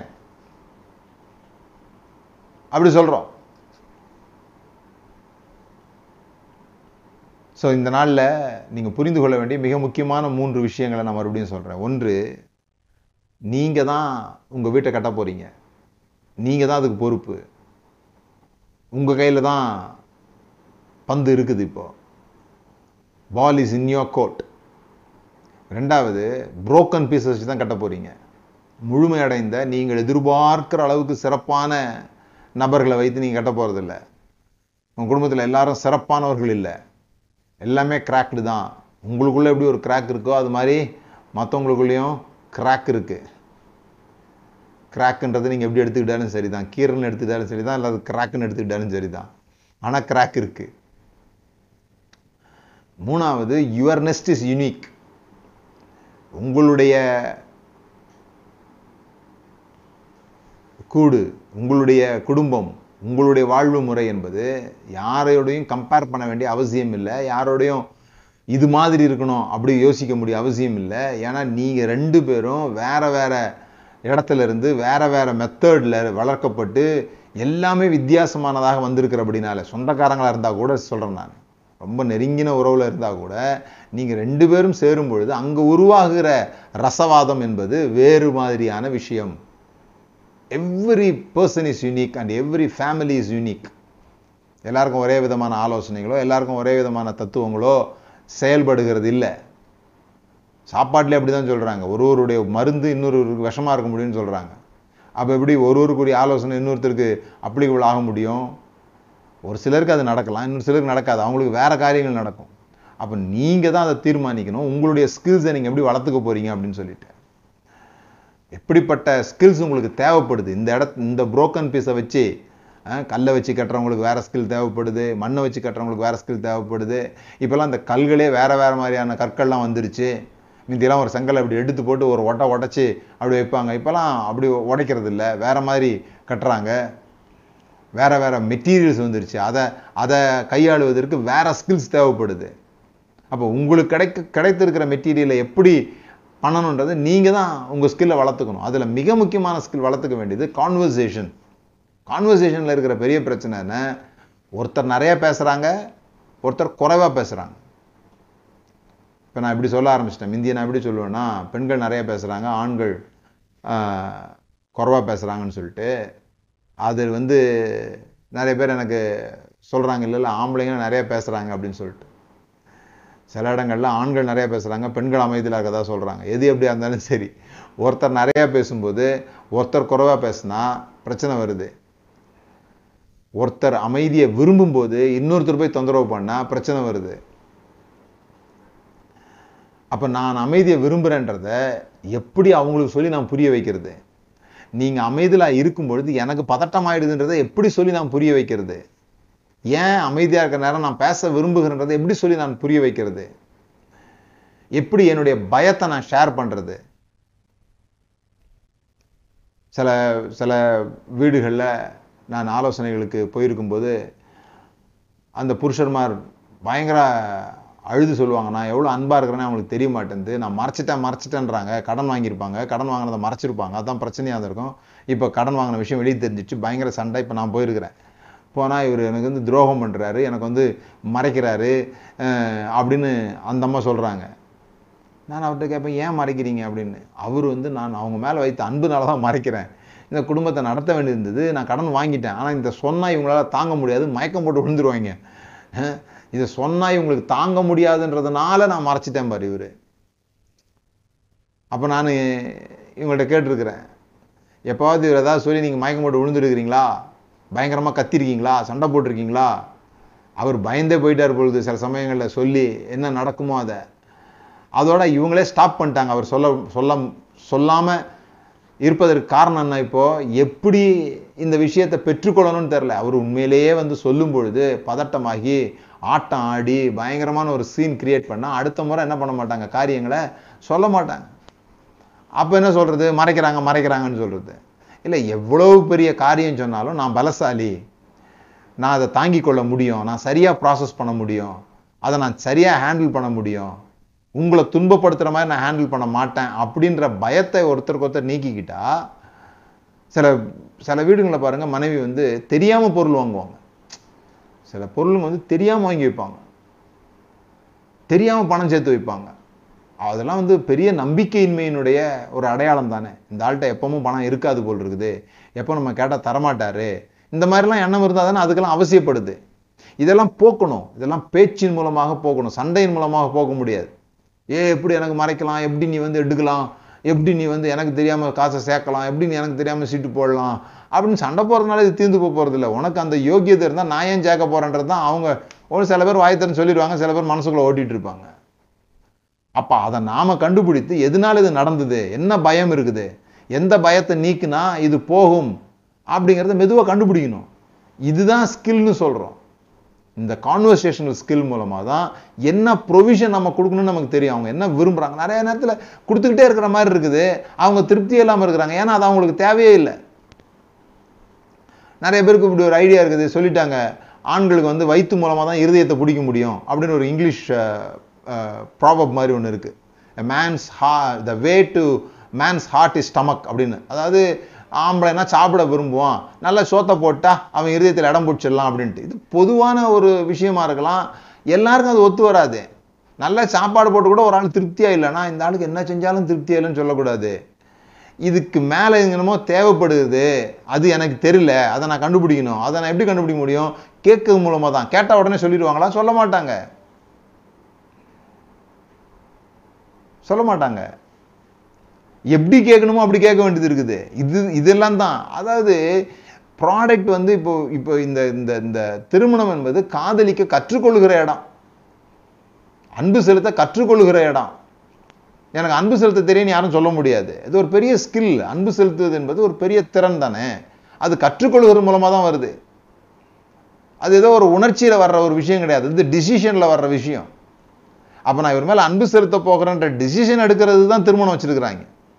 திருமணம் என்ன, இனிமேல் நான் வேறு யாரையும் அன்பு செலுத்த மாட்டேன், இந்த ஆளை அன்பு செலுத்த போகிறேன் அப்படின்றதான திருமணம்.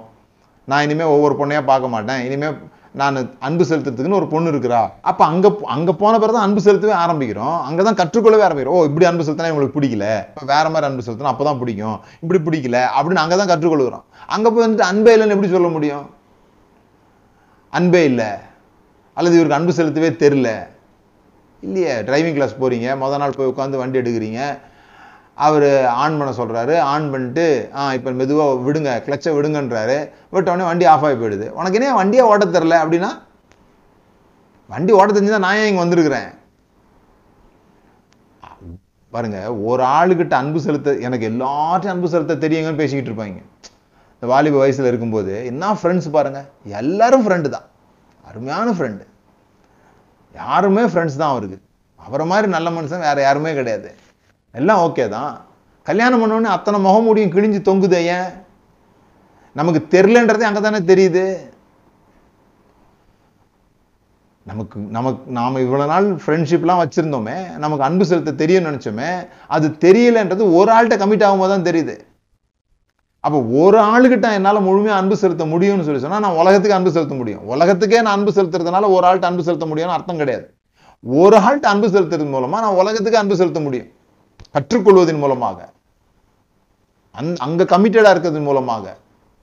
நாம் என்ன நினைக்கிறோம், நமக்கு உலகத்துக்கே நம்ம அன்பு செலுத்துறத சொல்கிறாங்க, ஒரு ஆள் சொல்ல மாட்டேன்றாங்களான்னு. இல்லை, அதெல்லாம் தூர பார்க்குற செவர்கள், கிராக்கை பார்க்காதவங்க, எல்லாம் பூசி மொழிகி இருக்கிற இடங்கள்.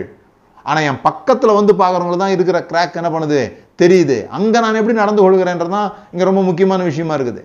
ஸோ அன்பு செலுத்துறது எப்படி செலுத்துதுங்க, வார்த்தையினால செலுத்தணும், செய்கையினால் செலுத்தணும். பில்ட் அப்படின்ற வார்த்தை வந்து கட்டுவது. கட்டுறது எப்படி கட்டுறோம் அப்படின்னு சொல்லி சொன்னால், ஒருத்தர் எப்படி கட்டுறோம்னா காம்ப்ளிமெண்ட். அதனால தான் வீடுகளில் நிறைய காம்ப்ளிமெண்ட்ஸ் கொடுங்க அப்படின்னு சொல்கிறாங்க, பாராட்டி பேசுங்க. நீங்கள் ஒரு பொருள்கிட்ட இருந்து ஏதாவது லாபம் எடுக்கணும்னு சொல்லி சொன்னால், அந்த பொருளை விற்க போகிறீங்க, அந்த பொருள்லேருந்து லாபம் எடுக்கணும்னு சொல்லி சொன்னால், அந்த பொருளை குறித்து உயர்வாக பேசுவீங்க. அந்த பொருளை உங்கள் காரை நீங்கள் விற்க போகிறீங்க, பாருங்கள் இந்த கார் வந்து நீங்கள் வழியில் போயிட்டே இருக்கும்போது பாதியில் நின்றோம், எண்ணெய் கொஞ்சம் லீக் ஆகும், டயர் கொஞ்சம் தேஞ்சிருக்குது இப்படி சொல்லி விற்பீங்களா ஒரு பொருளை? அந்த பொருள் உங்களுக்கு நல்ல வருமானத்தை ஈட்டி தருமா? தராது. அந்த பொருளை குறித்து எவ்வளோ உயர்வாக சொல்கிறீங்களோ அப்படி சொல்ல சொல்ல தான் அதனுடைய மதிப்பு கூடுகிறது. அதனுடைய மதிப்பு கூடுறதுனால உங்களுக்கு லாபம் உண்டாகிறது. அப்போ அதுபோல் உங்கள் வீட்டில் இருக்கிறவங்கள குறைச்சி பேசுகிறதுனால, யாருமே இல்லாத போது குறைச்சி பேசினாலும் குறைச்சி பேசுகிறது தான்.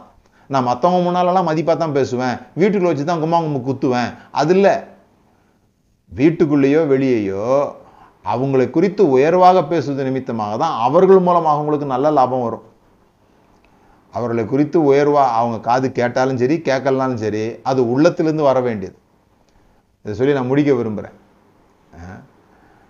சாராள் ஆபிரகாம் ஆண்டவனேன்னு கூப்பிட்டா அப்படின்னு போட்டிருக்குது. நான் இதை சில மேரேஜ் செமினாரில் சொல்லியிருக்கிறேன், ஆண்டவனேன்னு கூப்பிட்டான்னு. உடனே கிண்டல் பண்ண ஆரம்பிச்சிடுவாங்க. சும்மா போகும்போது வரும்போதெல்லாம் அந்த கேப்பில் இன்டர்வெல்லாம் கொடுப்போம் இல்லையா? அப்போ ஆண்டவனே ஆண்டவனே அப்படி தான் கூப்பிடுவாங்க வீட்டுக்காரர். அவர் அம்மா நீ இப்படி பேசாமல் கூப்பிடாமலே இருந்துடலான்னு கையெடுத்து கும்பிட்ற அளவுக்கு கூப்பிடுவாங்க. அப்போ தான் ஒரு நாள் எனக்கு ஒரு சந்தேகம் வந்துச்சு, ஆண்டவனேன்னு கூப்பிட்டாங்கன்னு போட்டிருக்குது, இதையும் நம்ம சொல்கிறோமே, எங்கே கூப்பிட்டாங்கன்னு பார்ப்போம், எந்த சந்தர்ப்பத்தில் கூப்பிட்டாங்கன்னு பார்ப்போம்னு சொல்லி தேடுனா ஒரு இடத்துல கூட அந்த அம்மா கூப்பிடல, ஆண்டவனேன்னு ஒரு இடத்துல கூட கூப்பிடல. ஆனால் ஒரு இடத்துல சொல்லியிருக்குது, அவள் தன் உள்ளத்திலே சொன்னாள், என் ஆண்டவனும் வயது சென்றவன் ஆனான்னு சொல்லி தன் உள்ளத்தில் சொல்லியிருக்கிறா.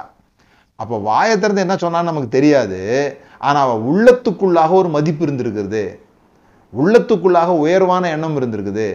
அந்த உள்ளத்துக்குள்ளே உயர்வான எண்ணம் இருந்தால் போதும். வார்த்தையில் என்ன, நீங்கள் இப்போலாம் நிறைய பேர் பேர் சொல்லி தான் கூப்பிட்றாங்க, அதெல்லாம் மரியாதை இல்லைன்னு சொல்லிட்டு அவங்க அப்பா அம்மாவுக்குலாம் ரொம்ப கோபம் வருது இல்லையா? அதனால் அது பேரை சொல்லி கூப்பிட்றாங்கன்ட்டு இல்லை, பேரை சொல்கிறீங்களோ வாடாப்போடா கூப்பிட்றீங்களான்ற ரெண்டாவது, உள்ளத்துக்குள்ள மரியாதை, ஒருவருக்கொருவர் மியூச்சுவல் அண்டர்ஸ்டாண்டிங், மியூச்சுவல் ரெஸ்பெக்ட் இருக்கு இல்லையா? கணவன் தான் மனைவி தான் கணவனுக்கு மரியாதை கொடுக்கணும், கணவன் வந்து மனைவிக்கு மரியாதை கொடுக்க வேண்டியதுன்னு இல்லை, மனைவி தான் கணவனுக்கு கீழ்ப்படிந்து இருக்கணும், கணவன் மனைவிக்கு கீழ்ப்படியாமல் இருக்கணுன்றது பைபிள் எங்கேயும் சொல்லலை. மனைவிகள் தங்கள் புருஷருக்கு கீழ்ப்படிந்திருக்க கடவுள்னு சொன்ன இடத்துல தான் ஒருவருக்கு ஒருவர் கீழ்ப்படிந்திருக்கணும் இருக்குது. நல்லா வாசிங்க, ஒருவருக்கு ஒருவர் கீழ்ப்படிந்திருக்கணும் அங்கே தான் இருக்குது.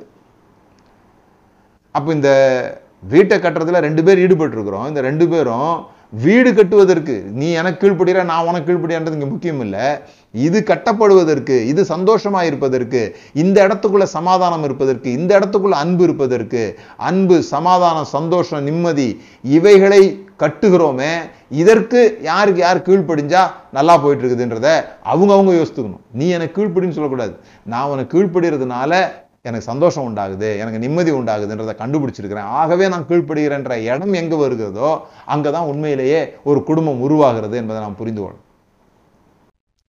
ஸோ முக்கியமான இந்த விஷயத்தை நாம் இப்படி முடிவு கொண்டு வருவோம். ஒரு மனைவி ஒரு பாஸ்டர்கிட்ட போய் இப்படி சொல்லியிருக்காங்க, நான் அவரை டிவோர்ஸ் பண்ணணும், ஆனால் இப்போ நான் டிவோர்ஸ் பண்ண விரும்பலை, நான் வந்து அவரை வந்து அணு அணுவாக சித்திரவதை செய்யணும், அவரை வந்து ரொம்ப ஹர்ட் பண்ண விரும்புகிறேன், நான் ரொம்ப ஹர்ட் பண்ண விரும்புகிறேன் அப்படின்னு சொன்ன உடனே அந்த பாஸ்டர் சொன்னாராம், இப்போ நீ டிவோர்ஸ் பண்ணிட்டீன்னா அவர் ரொம்ப சந்தோஷமாகிடுவார், ஏன்னா நீங்கள் ரெண்டு பேரும் சண்டையாக இருக்கீங்க, இப்போ நீ டிவோர்ஸ் பண்ணினா ரெண்டு பேரும் அவர் ரொம்ப சந்தோஷம், இந்த தொல்லை ஒழிஞ்சா போதும்னு சொல்லி சந்தோஷமாகிடுவார், உன்னால் ஹர்ட் பண்ண முடியாது, நீ என்ன பண்ணு, கொஞ்ச நாளைக்கு அவரை நேசிக்கிற மாதிரி நடி, நல்லா அவன் நேசத்தால் அவர் மயங்கி இருக்கும்போது, என்னை நேசிக்கிறா அப்படின்னு நம்பி இருக்கும்போது நீ என்ன பண்ணு, டிவோர்ஸ் பண்ணு, அப்போது அவருக்கு வந்து ரொம்ப வேதனையாகிடும், அதை நீ பார்த்து ரசிக்கலாம் அப்படின்னு சொல்லியிருக்கிறார். இப்படித்தான் இருக்கணும், நமக்கு ஆதரவாக பேசியிருக்காரு ஒருத்தர் அப்படின்னு சொல்லி அந்த அம்மா ரொம்ப தேங்க்ஸ் பாஸ்டர் அப்படின்னு சொல்லி அன்னையிலேருந்து போய் நடிக்க ஆரம்பிச்சிருக்கிறாங்க. அவருக்கு பிடிச்ச உணவை சமைச்சு போடுறது, அவரை மரியாதையாக நடத்துறது, அன்பான வார்த்தைகளால் பேசுறது இப்படின்னு சொல்லி நடிக்க ஆரம்பிச்சிருக்காங்க. அதை 2-3 நாள்லாம் ரொம்ப கிண்டலாக பாருன்னு என்ன பண்ண போகிறேன்னு இவருக்கு ஒரே ஆச்சரியம், என்னமோ நடக்குது இங்கே, என்ன நடக்குது அப்படின்னு சொல்லிட்டு அப்படியே நாட்கள் கடந்துருச்சு. ஒரு 6-7 மாதம் கழிச்ச பிறகு அந்த பாஸ்டர் அவங்கள சந்திச்சிருக்கும்போது, என்னம்மா டிவோர்ஸுக்கு போயிடலாமா அப்படின்னு சொல்கிறார்.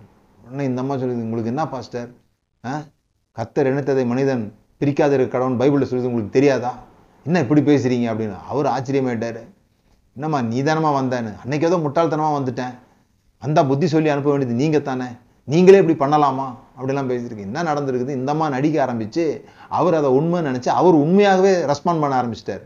அந்த உண்மையான ரெஸ்பாண்ட் பண்ண பிறகு தான் இந்த அம்மாவுக்கு புரியுது, ஓஹோ இதில் இவ்வளோ சந்தோஷம் இருக்குது போல் இருக்குன்னு சொல்லிட்டு. அடுத்தவருடைய ரியாக்ஷன் உங்கள் அன்பை என்ன பண்ண விடாதீங்க, நிறுத்த விடாதீங்க.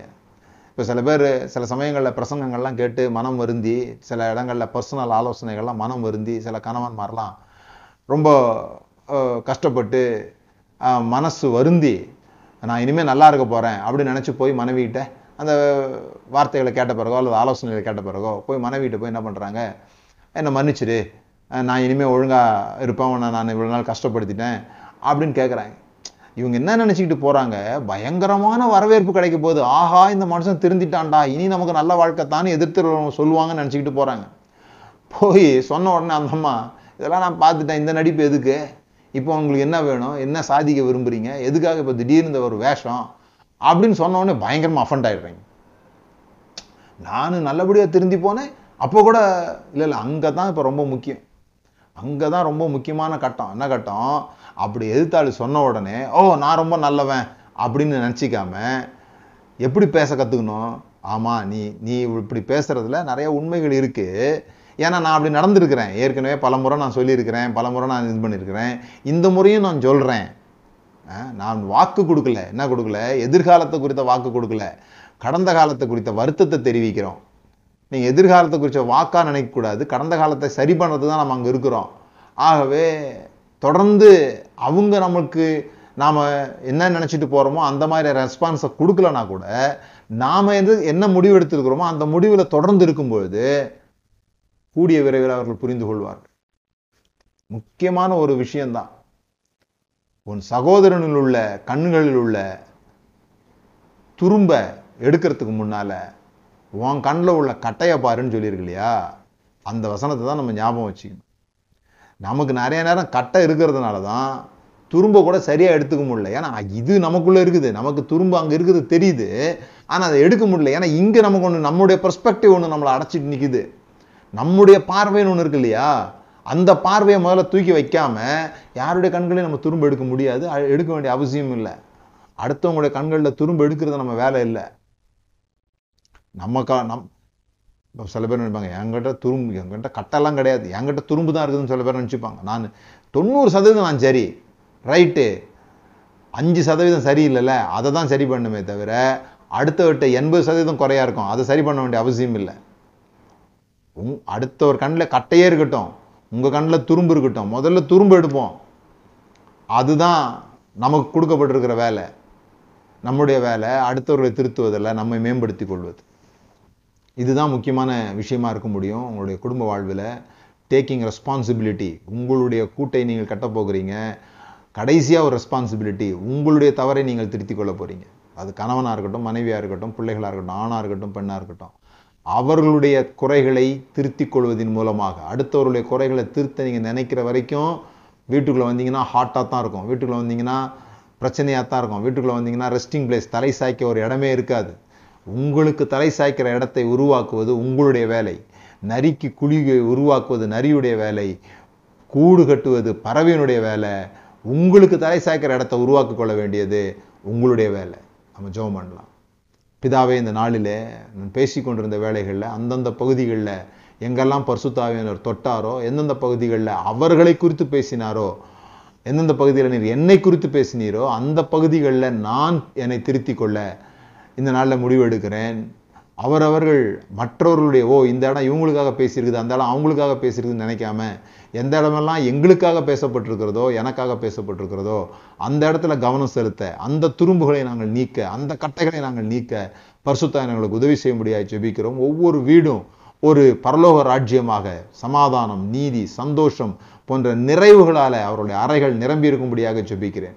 எந்தெந்த குடும்பங்களில் துக்கமும் துயரமும் இருக்குதோ, எங்கே விழுந்து கிடக்கிறார்களோ அங்கே ஞானத்தை பயன்படுத்தி, அறிவை பயன்படுத்தி எழுந்து நிறுத்துவார்களாக, அந்த குடும்பத்தை கட்டுகிற பொறுப்பை எடுத்துக்கொள்வார்களாக. யாரெல்லாம் நம்பிக்கை இல்லாமல் போயிட்டாங்களோ, இனி திருத்தவே முடியாது, இனி என் குடும்பத்தில் சந்தோஷமே இருக்காது, இனி என் குடும்பத்தில் வெளிச்சமே இல்லைன்னு யாரெல்லாம் முடிவுக்கு வந்தார்களோ அவருடைய மனம் திரும்புதல் இன்றைக்கு உண்டாவதாக, மறுபடியும் அவர்களுக்கு வெளிச்சம் உண்டு என்ற நம்பிக்கை பிறக்கும்படியாக ஜெபிக்கிறேன். ஆண்டவரே, இந்த நாளிலே அவர்கள் ஞானம், அறிவு, புத்தி என்பவர்களாலே தங்கள் வீட்டை கட்ட தீர்மானிப்பார்களாக, அவருடைய குடும்பங்களில் சுகம் உண்டாயிருப்பதாக, கிடைத்திருக்கிற பலவீனமான பாத்திரங்களை கொண்டு, கிடைத்திருக்கிற உடைந்த குச்சிகளை கொண்டு அருமையான ஒரு எதிர்காலத்தை அவர்கள் உருவாக்க முடியும் என்ற நம்பிக்கை அவர்களுக்கு உண்டாகும்படியாய் செபிக்கிறேன். இதனாலே அவர்களுக்கு உண்டாகிற நன்மைகளை கேட்க நாங்கள் ஆசையாக இருக்கிறோம். அது நடப்பதாக என்று சொல்லுகிறோம் இயேசுவின் நாமத்தினால் பிதாவே. முக்கியமான அறிவிப்பு, வருகிற ஜனவரி மாதம் பொங்கல் ஹாலிடேஸில் தஞ்சாவூரில் உள்ள பூண்டி மாதா ரீட்ரீட் சென்டரில் நம்முடைய Bible camp, rethinkers Bible training camp நடைபெறுது. இதுவரையும் அதில் நீங்கள் பங்கு கொள்ளலைன்னு சொல்லி சொன்னால் உடனடியாக எங்களை தொடர்பு கொண்டு நீங்கள் பதிவு பண்ணிக்கோங்க. 3 நாட்கள் நடைபெறும். 3000 ரூபா ஃபீஸு. ஒரு அற்புதமான இயற்கையான சூழல், தங்குவதற்கு நல்ல வசதியான இடம், நல்ல உணவு, எல்லாவற்றுக்கும் மேலாக வேதாகமத்தில் உள்ள எல்லா குழப்பங்களையும் தீர்த்து கொள்வதற்கு இது ஒரு அற்புதமான வாய்ப்பு. மத கட்டுப்பாட்டில் இருக்கிறவங்க, பயத்தில் இருக்கிறவங்க, குற்ற மனசாட்சியில் வாழ்ந்துட்டுருக்கிறவங்க, கடவுளை பற்றிய குழப்பத்தில் இருக்கிறவங்க, நிறைய மெசேஜ் கேட்டு எது சரி அப்படின்னு சொல்லி குழப்பத்தில் இருக்கிறவங்க, முக்கியமாக எப்படி வேதாகமத்தை நீங்களாக படித்து புரிந்து கொள்வது, யாரோ ஒருத்தர் சொன்னதை கேட்குறதில்ல, வேதாகமத்தை படிக்கும்போது நீங்கள் எப்படி ஆண்டவர் அதில் பார்க்க முடியும் அப்படிங்கிறத கற்றுக் கொடுக்குற ஒரு நிகழ்ச்சி. அது 3 நாட்கள் ரொம்ப அற்புதமாக, ரொம்ப சிறப்பான நாட்களாக அது உங்கள் வாழ்க்கையில் இருக்கும், மறக்க முடியாத நாட்களாக இருக்கும். ஏற்கனவே அதில் கலந்து கொண்டு பிரயோஜனம் அடைஞ்சவங்க நிறைய பேர் இருக்காங்க.